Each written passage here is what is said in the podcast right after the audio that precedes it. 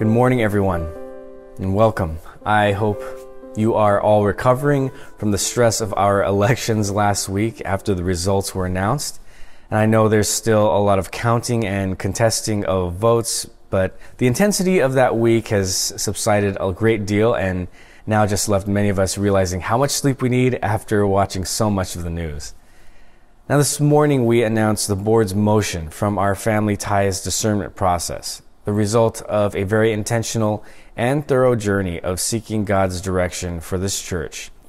I am so pleased with the result. This is a historic move for our 95 year old church, and other congregations and leaders continue to express their support and encouragement for us on our journey of LGBTQ inclusion.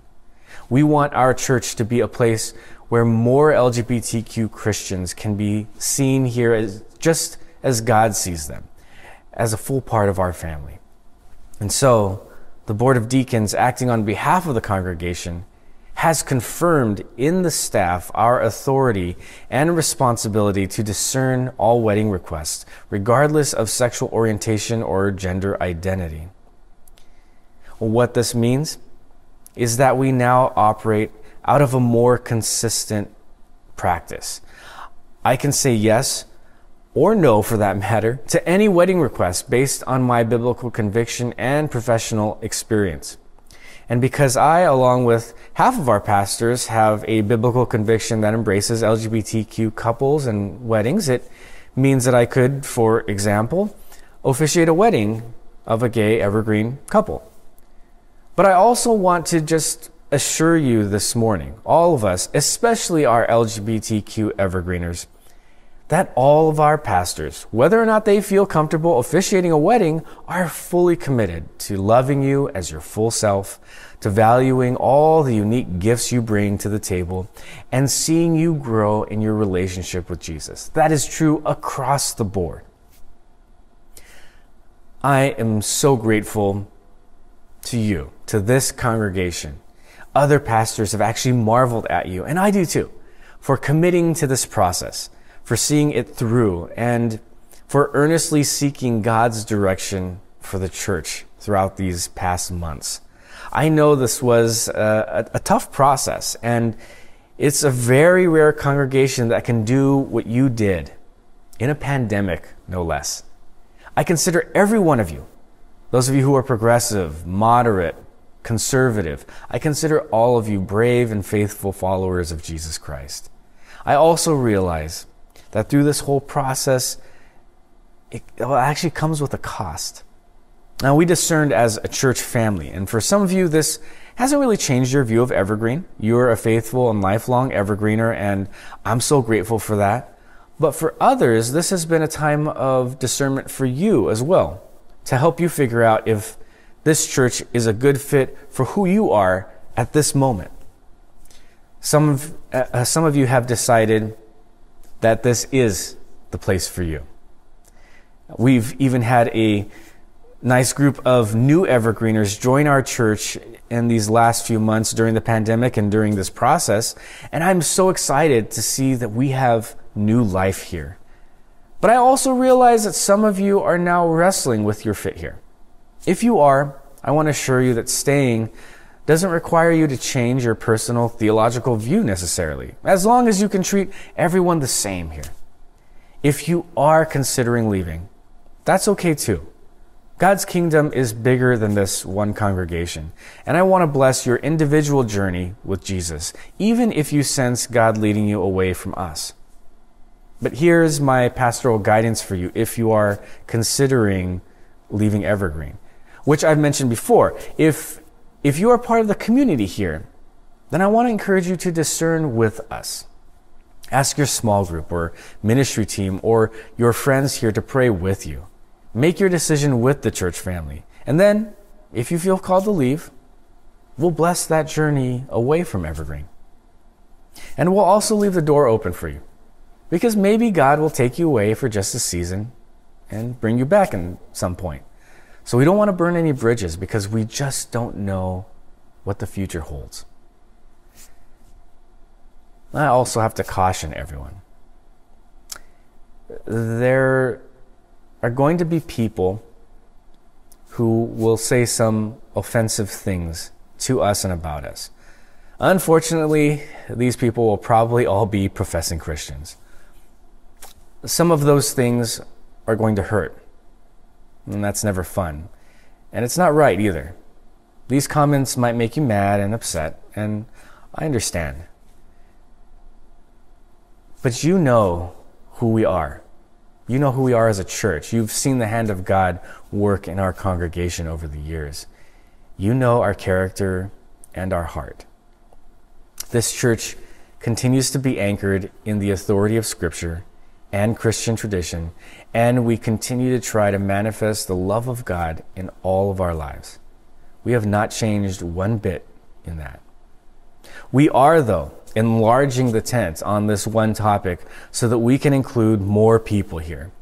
But in the core beliefs of our faith, we remain firmly rooted. And so when people make these comments, how do we respond? Well, first, let me remind us of our culture and our paradigm, which is rooted in Ephesians chapter 2. Paul talks about the creation of a new humanity in Christ Jesus, which uh, we talk about as the family or the household of God. This is not a Paul idea either. It's, it's actually a Jesus idea. Jesus lays this foundation, this redefinition of God's family throughout his ministry. In Mark chapter 3, he says, Who are my mother and brothers? These are my mother and brothers, whoever does the will of God. And he presents this idea that the family of God is dictated by only one factor your relationship and your faith in Jesus Christ. It's not by works or theology or gender or who you're attracted to. It's not by ethnicity or age or anything else. Now, the scandal, back then as well as today, was that not even your sin could keep you away from God in Jesus Christ. And anyone or anything that says otherwise is heresy. You see, that's the gospel. And if none of those things could keep you away from God in Jesus Christ, then none of that should keep you from each other either. As Paul says, Jesus is our peace. He broke down all the barriers that divide us so that we can see each other as belonging to the same tribe, the same household. There's a profound truth that we discover here that Jesus did not come to establish a new religion with a new set of doctrinal beliefs that exclude and separate people. He actually came to establish a family. Now, the board's motion and the vision of this church recognizes this truth and it directs us to live out that truth. We accomplish this by recognizing that what makes us family is our shared faith in Jesus. And that fact supersedes how we feel about a lot of things, including Christian marriage. Now, even though it is hard, I believe that you can all thrive here if you can embrace and love your fellow brothers and sisters in Christ who may be a little bit different than you. Now, this culture that we're building, it, it shows us how to respond to everyone, even to those who would see us as an enemy. We love them too. As Jesus says in Matthew 5, but I tell you, love your enemies and pray for those who persecute you, that you may be children of your Father in heaven. He causes his sun to rise on the evil and the good, and sends rain on the righteous and the unrighteous. If you love those who love you, what reward will you get? Are not even the tax collectors doing that? And if you greet only your own people, what are you doing more than others? Do not even pagans do that? Be perfect, therefore, as your heavenly Father is perfect. When people say things, we don't have to like what they say. We don't have to agree with them. We don't have to even pretend that it doesn't hurt. But we do love them. Because we see something that God has done and is doing that they don't see yet. And we respond in the humility and grace that is only found in Jesus Christ. It takes a lot of strength and a lot of maturity to do that. So, God help us.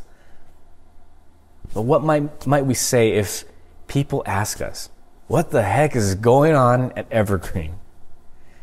Well, we might say that we recognize that our congregation is like the kingdom of God. It includes people who disagree on their view of Christian marriage. It includes people who are straight and LGBTQ. But we're all united in our view of Jesus Christ as Lord and Savior. And as a family, we stand on that belief and have committed to, to love each other in that belief. And you, my friend, are more than welcome to come and be a part of that too. I think people can understand that and people might be attracted to that.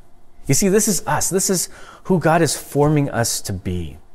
How we act toward each other in this church informs how we act toward everyone else. Evergreen is learning how to love each other as family in the midst of different convictions. And do you realize just how revolutionary that is today? Our presidential elections reiterated just how opposed this country is to itself. Yeah, the popular vote is maybe a 5 million vote difference at this point, but there's still sort of a, a 51% to 47% difference there. And because this was not just an election about a political platform, because it was about morality in a lot of sense, right and wrong, everyone fought so hard. The other side, whoever that was for you, wasn't just wrong, they were an enemy. Now, after the dust settles from this, we still have to live in the same country. Republicans, Democrats, conservatives, liberals, moderates, undecideds, we're all still going to be here on this land. We still have to go, to, go into work together. We still have to attend class together. We still have to shop at the same grocery store. We still have to celebrate Thanksgiving and Christmas together. Our families, our classmates and friends and colleagues, all these groups are still composed of the same people who may have voted in different ways on the presidential ticket. There are people that you think are crazy, and there are people who think you're crazy. But welcome to the real world, right? Now, this is not to say that we shouldn't have convictions. I definitely do. I have strong convictions over a lot of different thoughts and, and topics. And I do believe that they're right. Otherwise, why would I believe in them? But I also know that if we all just stop listening to each other and run to our separate corners, this never ends. We just continue to despise each other more and more. That's why what God is teaching us as a congregation is so critical. It models through the church what God can do in the world. We present the world with a vision of Jesus' humility and grace, modeled through our relationships with each other. That's why it's so important for this congregation to have unified, conservative, and progressive evergreeners. And that's why it's so important that you stay and be a part of this family. You see, the world doesn't know how to love each other. And I believe God wants us to show them how. Hmm. I bet you thought this was only about LGBTQ inclusion. But now I think we all realize this conversation is about so much more.